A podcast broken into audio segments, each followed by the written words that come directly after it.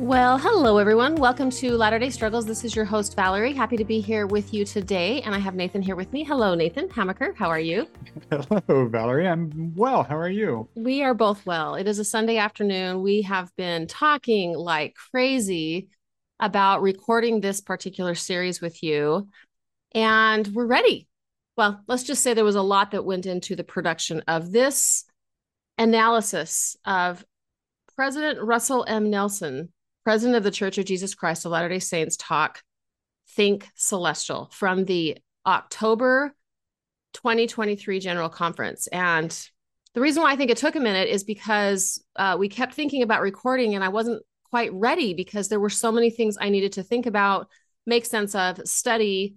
I wanted to go back in and look at some other materials to do the best job that I could in this analysis. And here we are. We made it.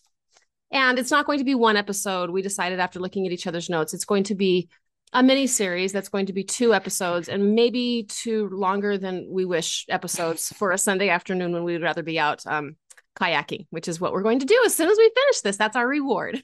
so, Amen. All right. So, okay, why don't we go ahead and just get started in sort of setting the groundwork for what we're doing here in terms of talking about a talk given by someone who is a, a leader known as the prophet president of the Church of Jesus Christ of Latter day Saints. And I want to go ahead and just open this by saying that for some people, this analysis is going to probably make you a little bit uncomfortable because it is, in fact, going to be a critique of this talk.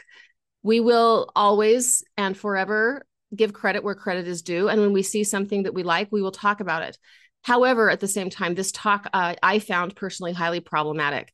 And so I guess I want to just uh, begin by saying what we never want to do is attack individuals.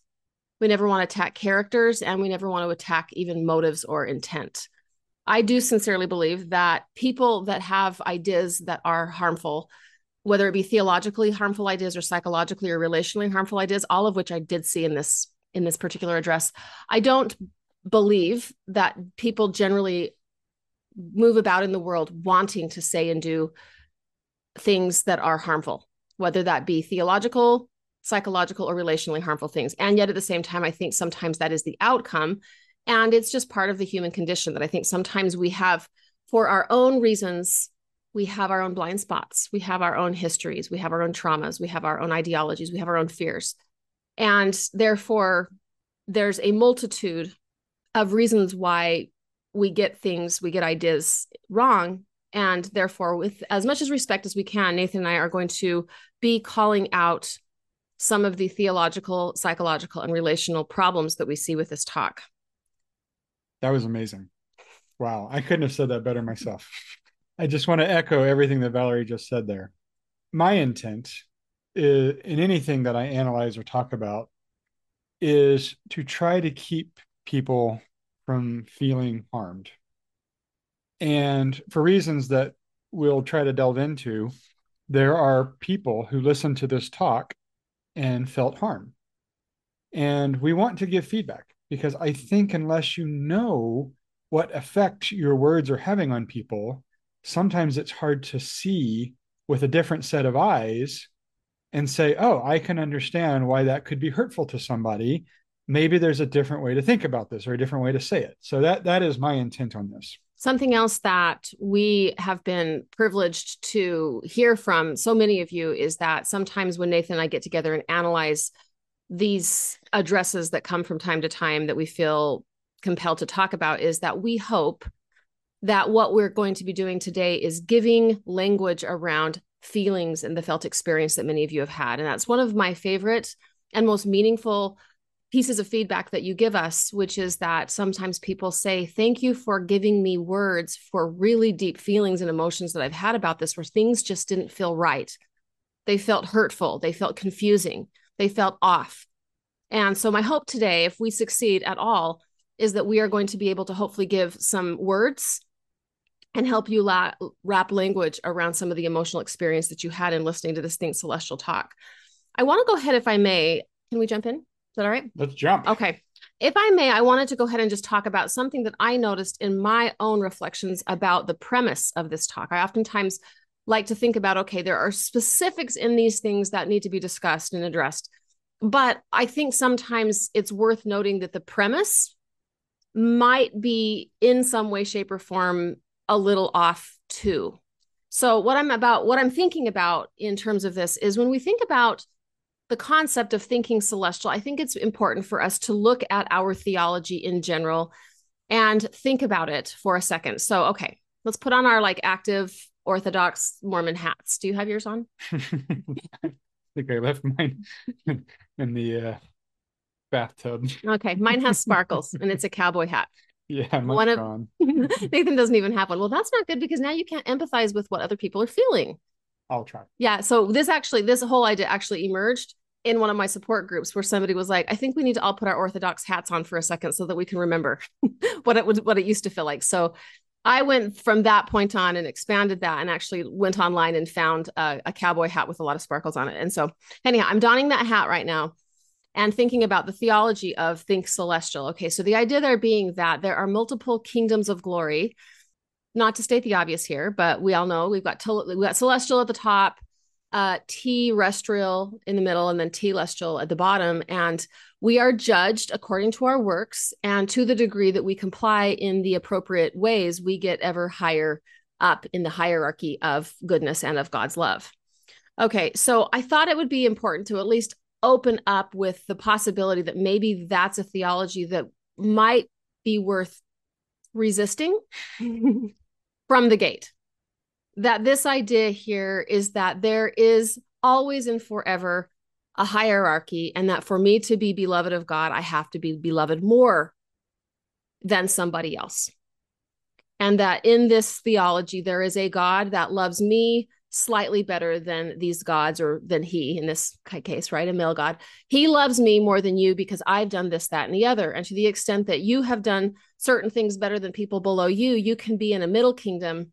And then, of course, the worst people are in the lower kingdom. And we also kind of like throw in this idea that like it's all heaven, but there's like a better heaven and there's like a worse heaven. And it's like this whole stair step hierarchy thing.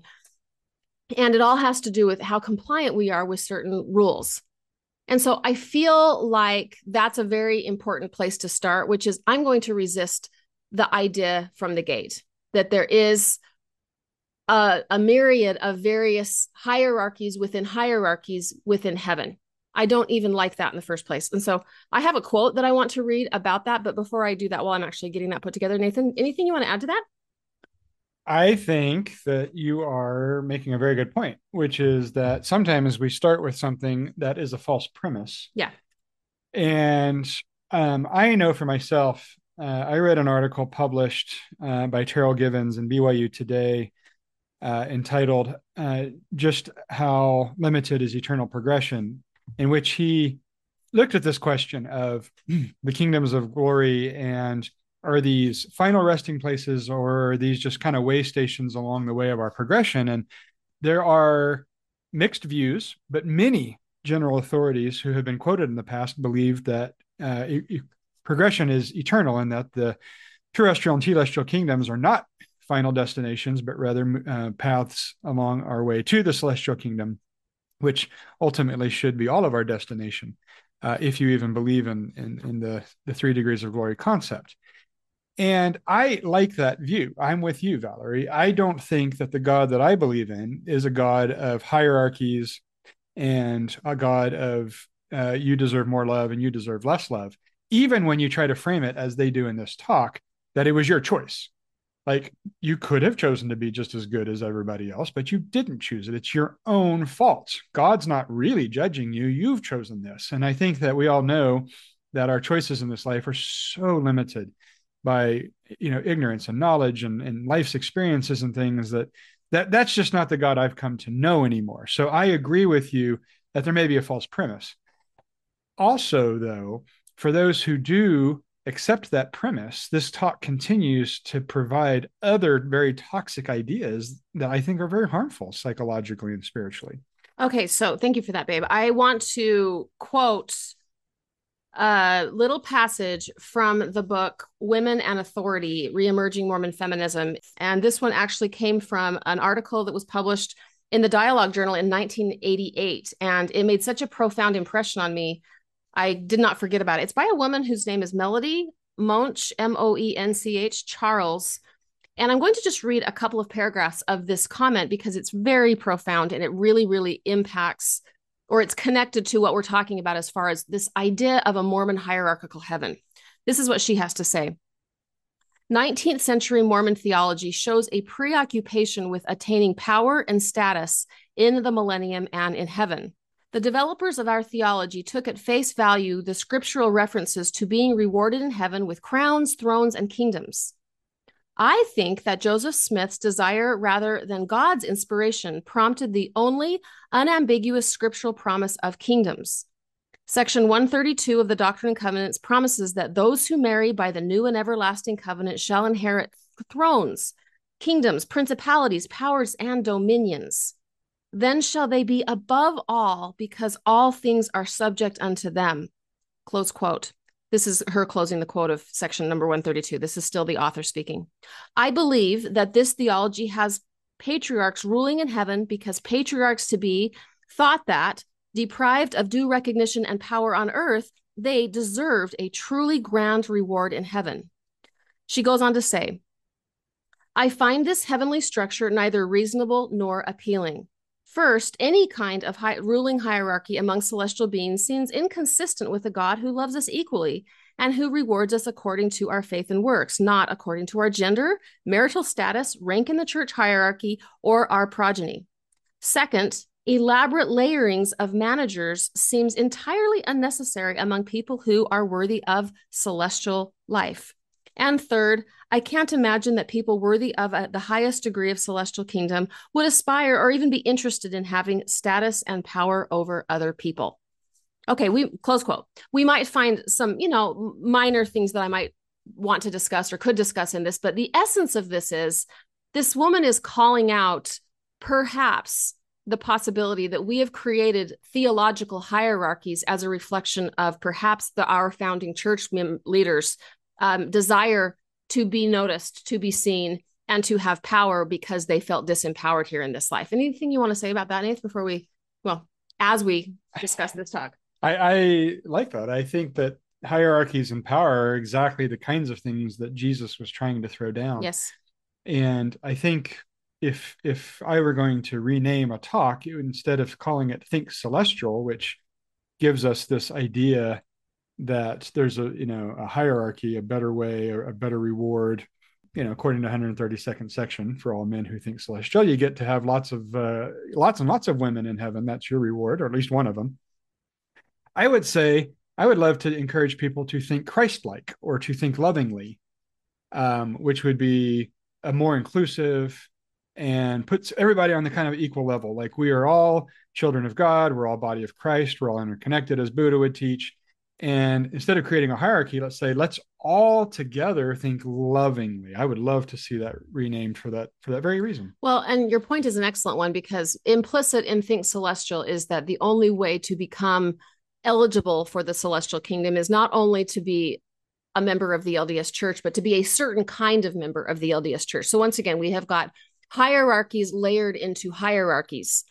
And this talk is all about how to become a part of the highest hierarchy within the hierarchy of goodness in God's eyes as a children of God here on this earth. And so I think you're right to, to call out the paradigm of think celestial means that let's go ahead and see ourselves all on equal footing as children of divine parents striving to learn how to embody love. Right. And that would be a better premise if we were trying to really think about how can we listen to someone offering encouragement on how to become more like our Savior Jesus Christ. How can we embody love, which will ultimately help us to become more like them and, of course, ultimately return us all back home? Totally, that would, well, the, the talk would be over. It'd be so much simpler, right? Yeah. The premise eh, or the lens through which this talk struck me, although I love your hierarchy points, is I, I, I was really struck by this this talk through the lens of mind control. um, or what we would consider uh, cult like behaviors. Uh, as part of my study for this, I read an excellent article by a gentleman named Steve K.D. Idler, I D. I'm sorry, I E D E L. Idle. I'm. I hope I'm saying that right, Steve. He's a PhD researcher on cults, and he has an online article that uh, talks about different ways that institutions try to institute mind control, and specifically in ways that they might get people to do things that they wouldn't otherwise normally do. How to get people to behave or to say things or to exclude people or to persecute when otherwise normally healthy good people wouldn't do that but they have slowly given themselves up to the control of an institution. So the lens through which i was reading this talk was where might there be some elements of unhealthy uh, unhealthy unhealthily giving up our own agency in order to do or think in a way that we wouldn't normally think or do? And i think a hierarchy is a perfect example of that. Most of us in our lives would never subscribe to the caste system that we see in India and other undeveloped countries, and yet we actually have done that. We we in are some a, ways. we are a caste system in the LDS Church. I mean, it's it's not quite as explicit, not, perhaps, not as- as explicit, but it's there. But it is there. Mm. And, and we would go to India and say, man, you can't treat people like untouchables. You know, that, that shouldn't even be a term. But we've done it in our own way. And why? Because we, in some ways, have allowed ourselves to give up our thinking and our agency. And so, as we go through this talk, that was the lens through which I was kind of seeing things. How are they asking us to surrender our psychological and spiritual and moral agency to groupthink instead of our own inner compass? Okay, so this is going to be, as I'm sure you can already tell, this is going to be a fun, interesting, fascinating analysis because what Nathan's going to be doing as we're breaking down several of the more uh, key paragraphs here in this address is he has read this article. Again, it's not directed at, it's not targeting the Church of Jesus Christ of Latter day Saints. All he did was assess if he saw anything in what was spoken of in this address that might make our church vulnerable to what some would believe is cult like influences.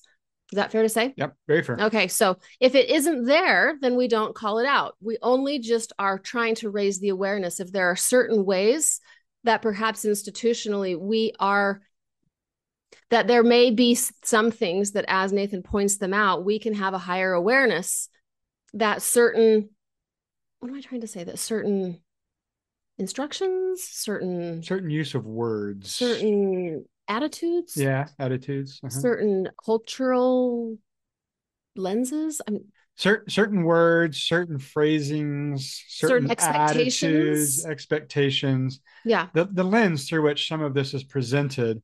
is what leads people to having cult like behavior and was is what leads institutions into to what people would call a cult. Yeah. Which is Mhm. to surrender your own thinking and then to be allowed to lead yourself into a position where you hurt yourself or others in ways you wouldn't normally do. And I wonder if what you're also saying, Nathan, is that perhaps this article also is talking about how uh, this is a sort of an insidious sort of progression, the the creating of institutions that may have vulnerabilities towards cult like behavior doesn't happen overnight. Yeah. It's It- insidious it and it's slow and it's it, you know, it's very gradual. And so it's good to kind of call out like, oh, this is happening, and it's impacting the way people process reality, process relationship, process God, right? And so that's what we're trying to just invite all of us to think about. And I know, I know everyone, this is tender and this is sensitive, and nobody likes to be associating anything that they're that they're connected to with a cult. Yeah. Right. I get that because it's like, oh my gosh, we're not the cult. That's David Koresh. That's that's somebody else. And yet at the same time, even though it's a tender, sensitive word, what we're trying to do is simply just have the courage to look at something and see if there's anything there that needs to be talked about. Yeah, well said. I hope you're enjoying this episode. Here is a quick update. Due to the growth of this platform, I am now focusing the vast majority of my professional time serving you, my people here in and around the Church of Jesus Christ of Latter day Saints, as you progress on your faith expansion journeys. Therefore, beginning August 14th, 2023, all of my Friday Latter day Struggles podcast episodes are available by subscription for the price of $9.99 a month. Your paying a couple of dollars a week will significantly support my work. All Monday episodes are still free as I want each of you to be aware of the great topics we are covering from week to week here on the Latter day Struggles podcast. In my show notes at the bottom of each episode, you will find all of the information that you need to subscribe to the Friday episodes and also a Patreon link to become a one time or a monthly patron for all of you out there who value my work enough to go above and beyond subscribing for this podcast. Your small cumulative contributions are a very significant way that you can support me in our faith journey together. So, thank you so much for your support. Now, back to the show. All right, so I feel like what I'd like to begin with is the paragraph that talks about uh it's it's let me go ahead and just read the paragraph because there were there were a number of paragraphs that I found to be significant. And we'll go ahead and actually, why don't you read that one, Nathan? Go okay. ahead and start, and then I'll we'll go kind of go from there. We're going to we are going to be going from the beginning. We're going to not talk about every single paragraph, by the way. Although there are many we are going to talk. there was there was a lot of content here that we but he's going to go ahead and start and then we will just take it from the top to the bottom and we will skip a few things if we didn't feel like there was either we agreed or we found found you know a few things you know somewhat benign. So i want to start with something that was really subtle and, and it may come across as nitpicking but i want to i want to read this because i feel like it it sets a tone for what's going on here. So in, in the second paragraph of this talk he says i recently celebrated my 99th birthday and have commenced my 100th year of living. I am often asked the secret to living to living so long. A better question would be, what have I learned in nearly a century of living? Now, the reason why I take exception with this question is because this falls under one of the most devastating forms of cult like behavior, which is telling other people what they should think. If I have a sincere question about, hey, how have you been healthy for so long? And you turn around and say, that's a dumb question. What you should be asking me is what I've learned you are thinking for me. Now you say, oh, you're blowing this way out of proportion. And I probably am a little bit. I called it prophet splaining. Prophet splaining. but here's here's here's the problem is that this kind of thinking is pervasive throughout the talk.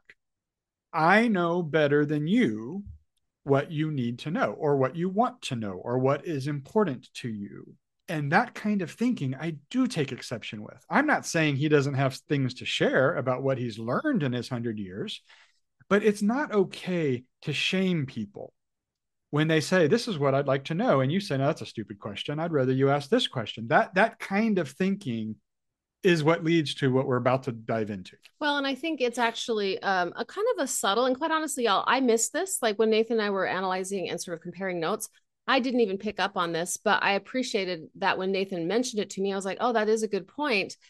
And what it actually does is it's Im- implicit in the question or the let me tell you what the question ought to be is hierarchy. Right. I am the prophet president. I am the leader. Let me tell you what I think a better question would be for you to ask. And so, once again, is it horrible and harmful on its face? Not no. really.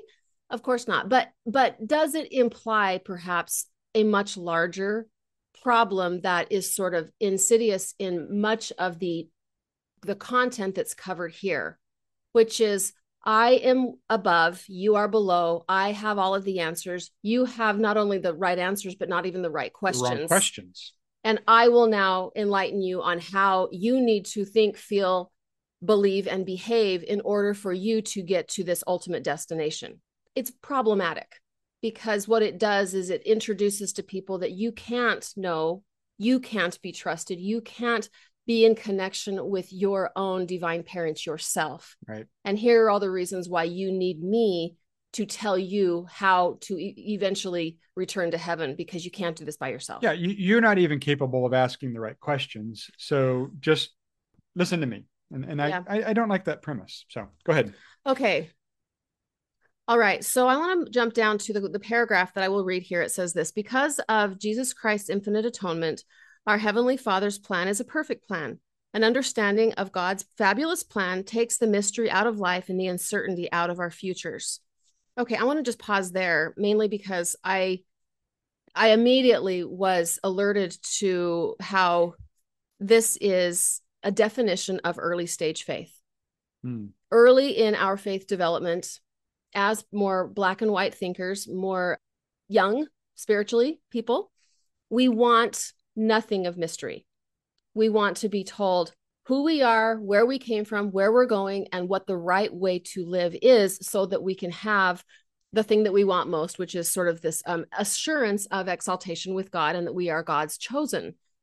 This is evidence in all faith traditions throughout the world, throughout time, is that there is an early stage faith where all of us, as spiritual littles, we want to be told exactly how things are and how to get there. And so we don't want mystery, we don't want uncertainty. And so what he's here claiming is very, very representative of what exactly people in early stage faith want and what institutions of early stage, first half of life institutions are happy to provide. We have all of the answers to all of the questions. And so, once again, just keep listening and I will tell you them. Yeah. And, and I think the underlying premise here is that, first of all, you need to be afraid. So the reason why we want to know where we're going and how to how to be able to properly present ourselves before God is because they're starting with the underlying premise. You should be afraid of God, you are not good enough to get back to God, and so you need us to tell you what to do. And so I reject the initial premise that God is something to be afraid of, that my heavenly parents need to be feared. And so I start with the premise that I think my heavenly parents look at me in great love and mercy. And so I'm not afraid of not knowing the answer to every little thing because I believe the baseline is grace and mercy and love and light and goodness and acceptance and and you know more than I can possibly imagine. They don't like that baseline. They want the baseline to be fear and shame and guilt Therefore, you need us to explain to you exactly what to expect, exactly what's going to happen, and what boxes you need to check to get there. So, again, like you mentioned earlier, which I think is a really brilliant uh, observation, Val, the premise is wrong. Yeah. Well, and I think he really goes deeper into this in the paragraphs that follow, but really, from beginning to end, what this talk is sort of driving home over and over again is if you don't do things as I am directing you, where you live in heaven is going to be sad you'll be alone and your body will be somehow distorted. Yeah. And that's going to, we're going deeper into that, but it is very, very oriented towards evoking fear in the listeners of this talk. Right. Which, by the way, one of Dr. Eichel's points is we use fear, guilt, and shame as a way to manipulate behavior.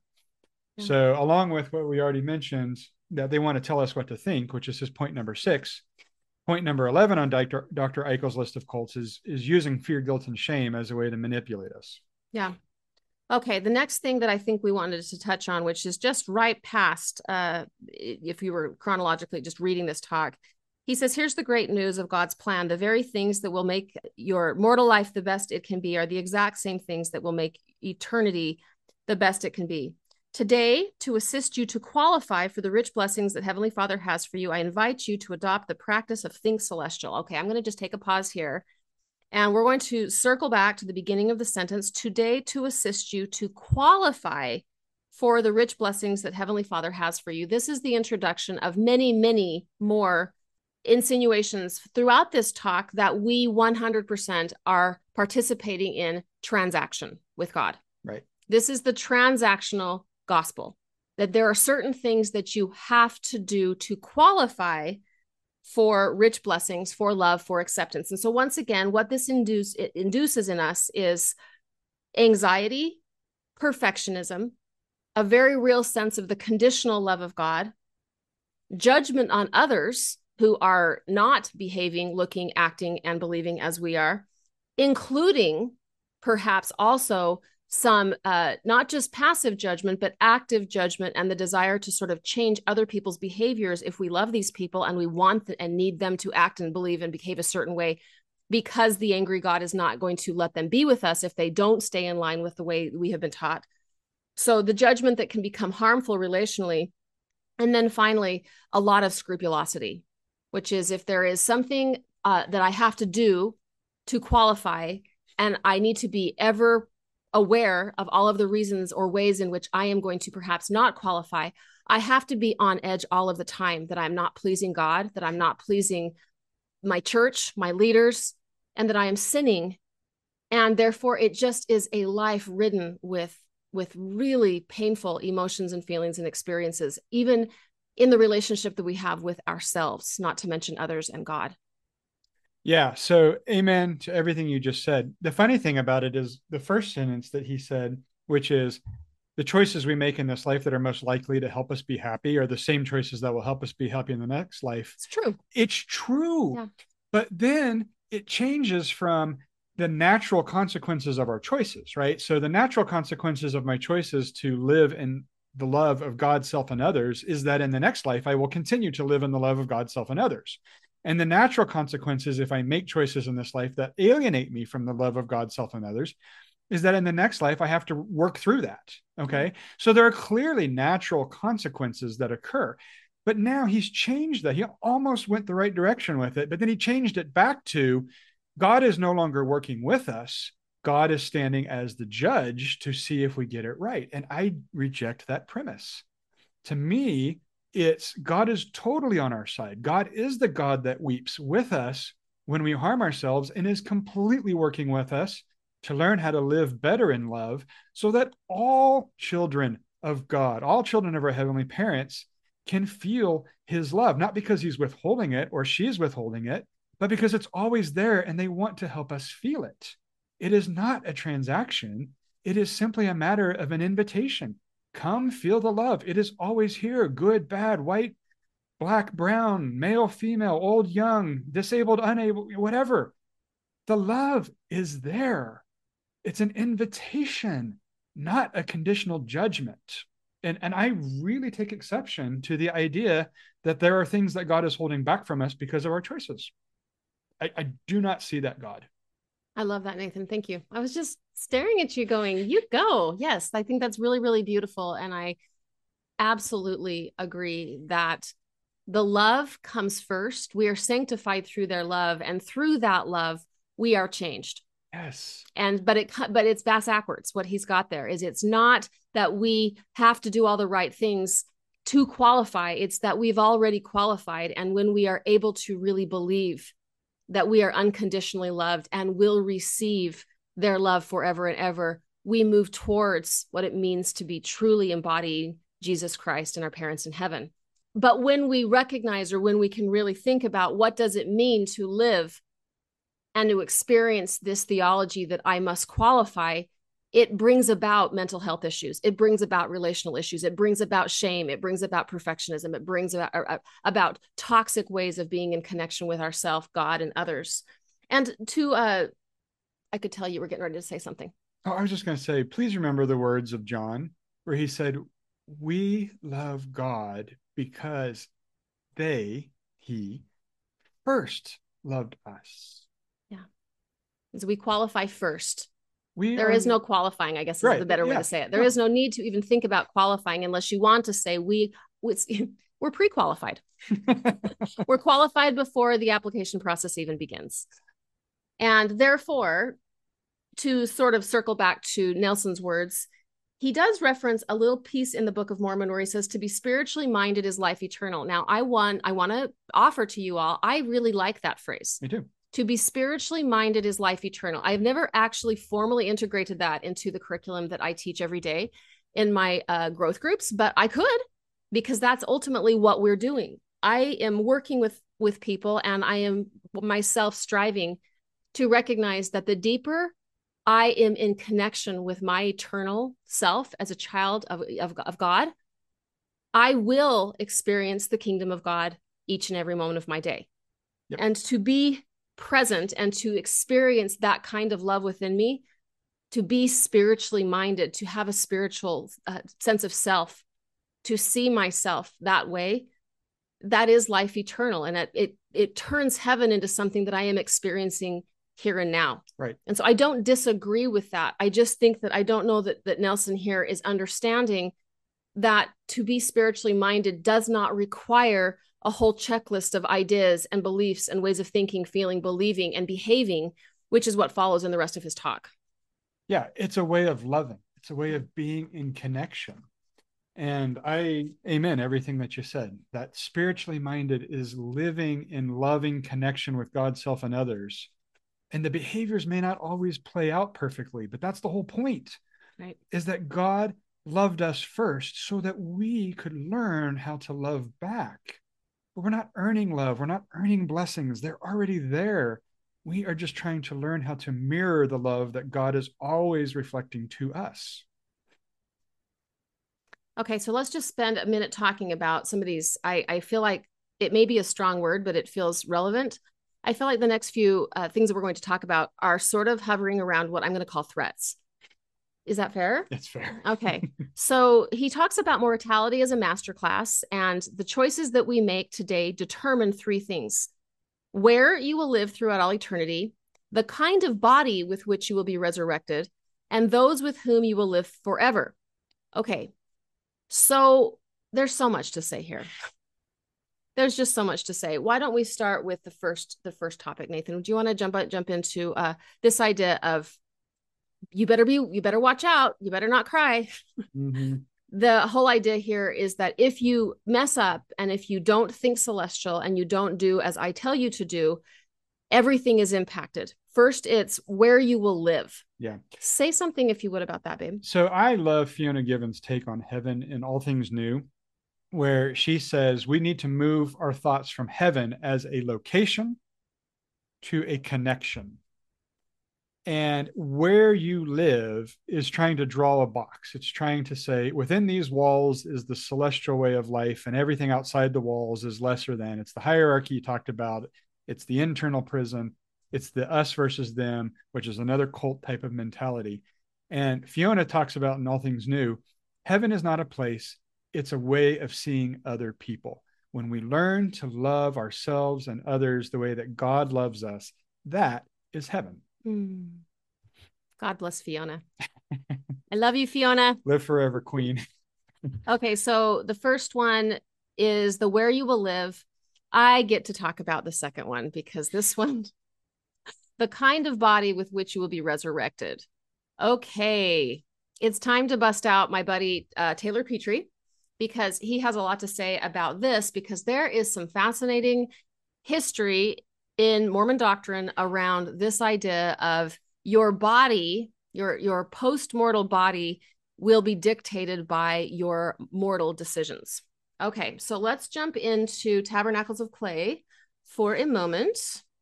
And I'm going to read you a little bit of this because I think it will fascinate you. I wonder if, as you were listening in General Conference, did you pause and go, What in the world is he talking about?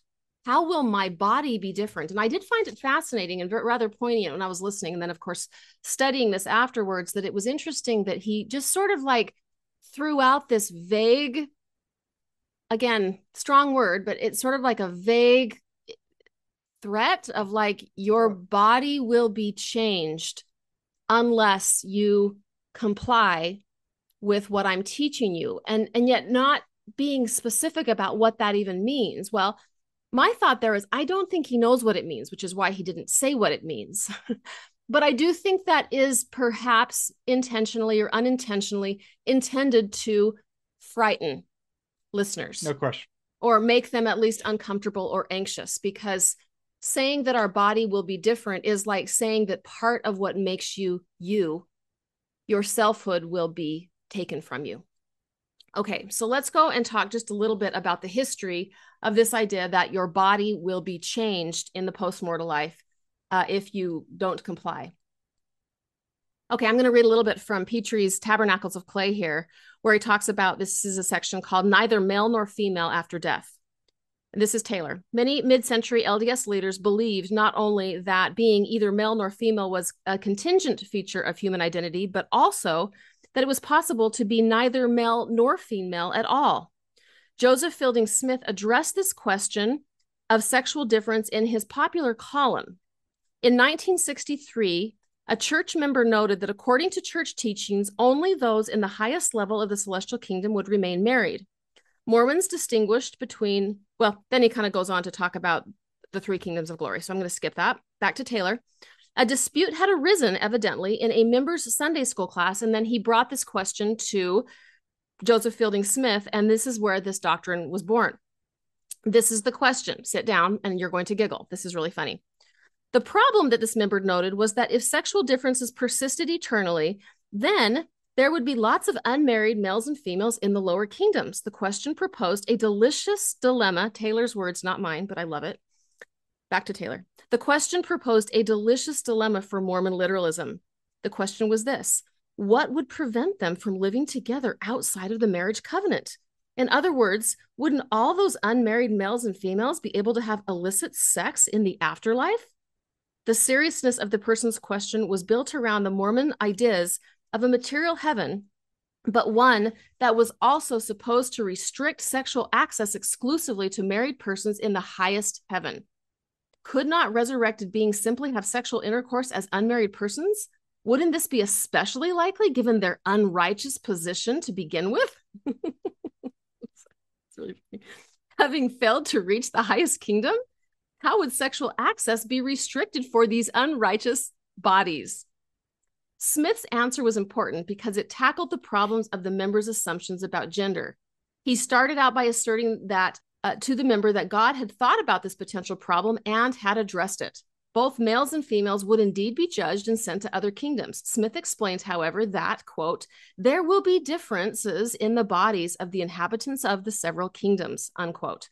As evidence, he cited 19th century Mormon theologian Orson Pratt's idea that some physical peculiarity quote unquote, that marked the bodies of the lower kingdoms from those in the celestial realms. From this, Smith concluded that there will be a physical difference in the resurrected inhabitants outside of the celestial glory that prevents them from both the privileges of reproduction and sexual intercourse. What is the particular physical marker? Here, Smith explained well, is not the sectarian world justified in their doctrine generally proclaimed that after the resurrection there will be neither male nor female? Okay, close quote. And I'm going to go back and have a little bit more I want to read. But the point here is he's actually justifying Protestant teaching that there will be no male or female, which comes from the New Testament, in saying because they're not going to get celestial kingdom anyways, they're going to be in the lower kingdoms, they're not going to have genitalia. They are not going to have the privilege of reproducing in these lower kingdoms, and nor will you if you don't obey the laws of the, the Mormon doctrine. Okay, Smith then, um, I'm going to go back and quote one more, just a little bit more from, from Tabernacles of Clay. Smith had thought through this issue before and taught it consistently in his ministry. In his 1954 book, Doctrines, Doctrines of Salvation, he made a similar statement about sexual difference as the privilege in the afterlife. He argued that those who do not dwell in the highest kingdom with will lose the power of procreation just as they will lose their marriages and their families. Their bodies will be marked and will be functionally different. Smith explains some of the functions in the celestial body will not appear in the terrestrial body, neither in the telestial body, and the power of procreation will be removed. I take that to mean that men and women in those kingdoms will be what so-called Christian world expects us to be, neither men nor women, nearly mortal beings having received a resurrection. Unquote. Since the functions of non-celestial bodies do not include pre- reproduction and sexual intercourse, the forms of these bodies will necessarily be different as well. Therefore, there will be three sexes, according to this theory. There will be men, there will be women, and there will be a third sex called immortal being or undifferentiated human. Close quote. Okay, I'm going to take a breath, Nathan. What say you about that? Okay, wow. Uh, like 50 things. okay, so so first of all, this violates our own doctrine that male and female gender is uh, eternal, unchangeable, determined in the premortal existence, and uh, you know it can't be changed. That there is a violation of that. Uh, secondly, this falls under for me the principle of if one person said at one time in one place it is not official church doctrine. And if I were going to go back and quote everything said by Brigham Young and Every, Joseph like, Fielding Smith, crazy ass thing that was said, yeah, yeah, that was said one time by one person and one thing that that it's not official church doctrine. So stop quoting it. Okay, we don't know. what the afterlife looks like. We don't know what the celestial kingdom looks like or terrestrial kingdom or if the, if these places even exist. We don't know. What we do know is that we have a loving set of heavenly parents and we are divine like they are and we are endowed with their DNA and the only conclusion that I can come to with those circumstances is that we are inevitably going to grow and look more and more like them, not less and less. Whatever the, that means. Whatever it means, whatever yeah. that love is that they have with each other, and whatever that kind of existence has, whatever you know family looks like to them in in the eternal world. A, we don't know, and B, I think it's the inevitable outcome that we are all going to become more like them, not less like them. No parent in the history of this world who is loving and kind and gracious has ever said to their child, yeah, yeah, you didn't do good enough, so I can only, you know, grant you so many privileges. Right? Our own doctrine is never, ever shut the door on any child. Never, ever count anybody out or discount the goodness that people have. And that's exactly what this doctrine does for me. Mm. Is it says, yeah, you were divine at one point, but I am going to undivine you. Right. What? Well, and and to say that we have this third gender now, okay, I'm sorry, but that wasn't in the proclamation on the family. What a, that would create such a huge mess if they had to put in the third unmarked gender in the proclamation on the family, because then all of our LGBTQ brothers and sisters would rightly raise their hand and say, "What the hell?" right? right? It's crazy. It's like we have to put it one way, and then when it suits our purposes, we put it the other way. Yeah. And, and all I got to say is, we don't know. But what my life experiences has taught me is that my heavenly parents love me and they want me to become like them. And I absolutely believe I am endowed with their divine DNA. And I fully expect that whatever this next life looks like, it is for me to become more like them, not less. And that's what that doctrine says. It's like God is all about addition and multiplication. And what we just saw there is subtraction and division. Well said. and also, there's a whole other side note to this that I find fascinating. Well, two things. When I heard this, because I am, and it's been a few episodes since I've sung the praises of Tabernacles of Clay, but I've read this book so deeply and so many times that I, it's really, it doesn't take much to kind of perk me up when I hear something. And I heard this and I was like, oh, he's bringing back Joseph Fielding Smith from the mid century, you know, to the mm. 1950s. Like, you've got to be kidding me. I thought that had fallen into the sinkhole a long time ago. Like, that's crazy stuff. so, secondly, though, what you may or may not have thought about here in this is what if we are really going to, you know, chase this train out of the station and all the way down theologically, what this means is if we are lucky enough to maintain our reproducing bodies for us women, that means we will be celestial polygamists. So, in my mind's eye, I'm thinking, interesting. So, you're saying the ultimate reward, because I can reproduce, is that I reproduce forever? Because that's the ultimate reward is that one man gets as many women as his prize for celestial kingdom. And so, in my mind, I'm thinking, oh, dear, please don't let that train leave the station because this is going to completely deny the thing you said at the beginning, which is we know all of the answers and we have certainty. Well, I guess I could say there are a few things I am certain about, and that ain't celestial kingdom. That ain't heaven. I even said to Nathan, if that's really true, I'm hitting lower heaven. like I am not interested in in you know that kind of theology. And so I don't know that they can appreciate the complexity of what they're saying when they're talking about these sort of veiled threats about your body changing and you're not being able to live it with the you know live in the place where you want to live. And then of course the third thing here is that you will not get to live with the people that you want to live with. So the three the trifecta here is consider carefully what each of your decisions are on this world because that will determine where you are in the next world as it determines as it pertains to where you will live the kind of body you will be resurrected in and those with whom you will live forever and of course, we know that the, the most powerful and abusive thing one can do to evoke obedience is to just threaten isolation and threaten them to not be able to be with the people that they love. Absolutely. The threat of isolation is so psychologically damaging to people that it is the hammer with which you can break every hmm. window. And, but again, I go back to what I can see with my own eyes and experience with my own life. My heavenly parents love me. They are creators, but we don't know what form that looks like and how that takes. And they are about loving connection. And I just can't imagine a scenario where they say to anyone, You are not invited into this circle.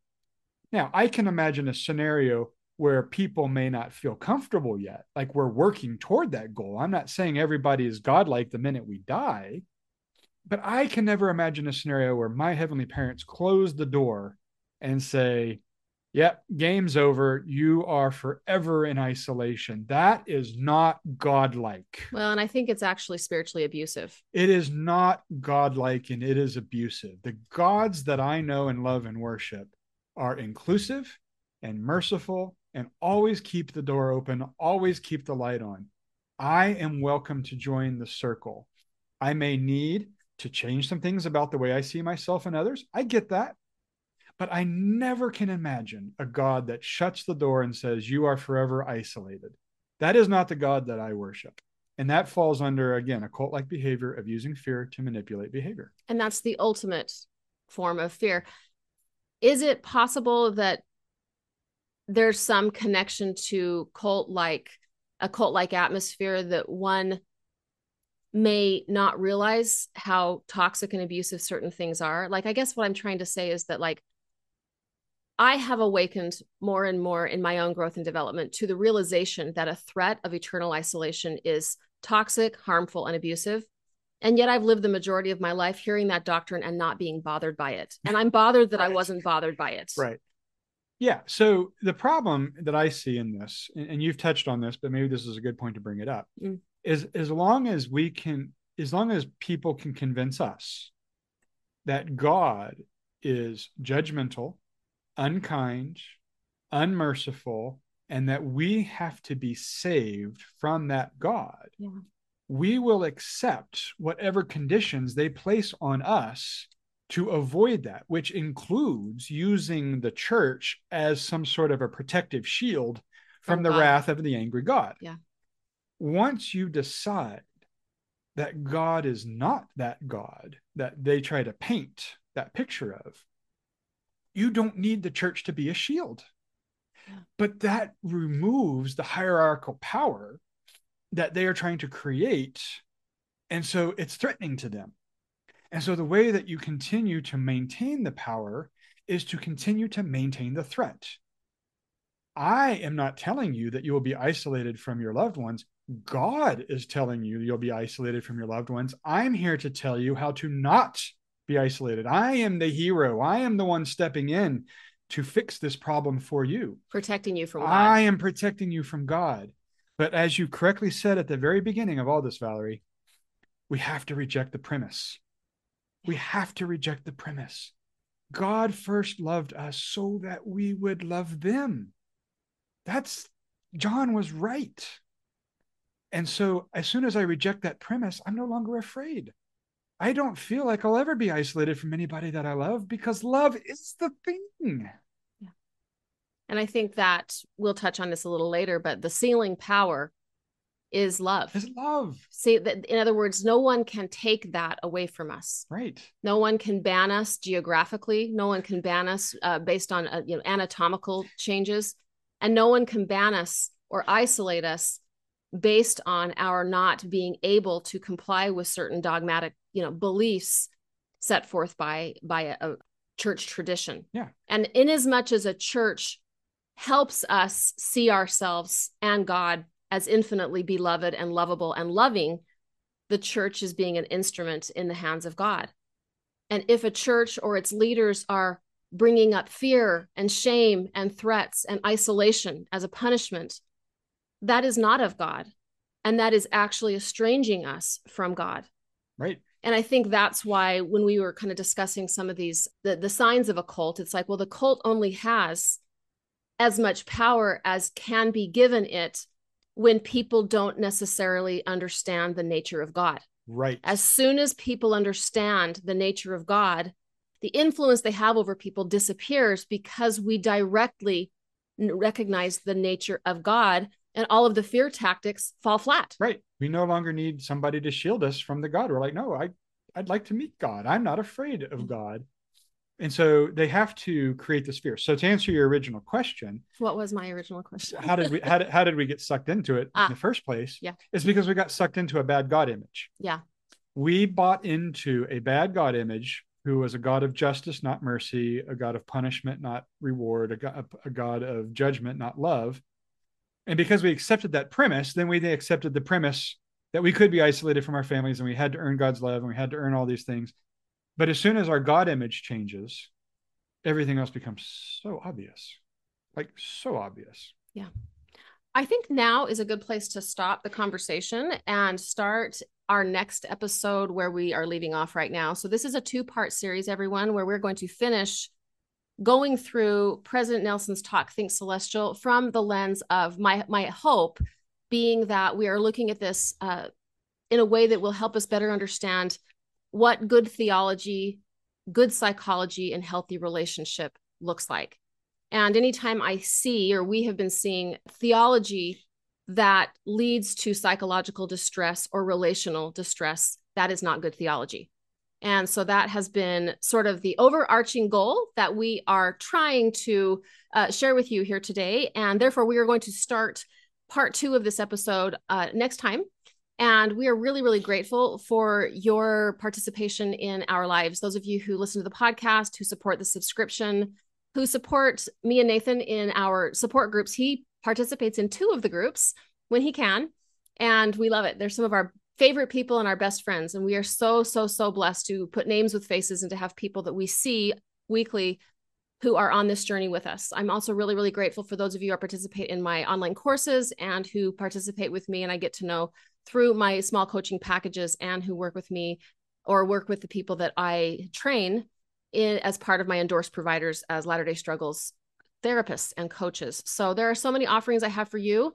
I have pretty much shifted my entire career over to my ministry here in the Church of Jesus Christ of Latter day Saints and surrounding. And I thank you for being a part of my life and for your trust in me. If you love this podcast, if it's been meaningful to you, will you please pause and just quickly rate and review it? Those of you who write me emails, still write the emails, but also post the things you say in the emails in reviews so that other people can see that they are coming closer to what it means to be a beloved child of divine parents through the work that Nathan and I do.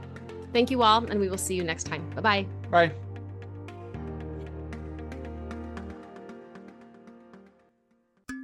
Dialogue Podcast Network.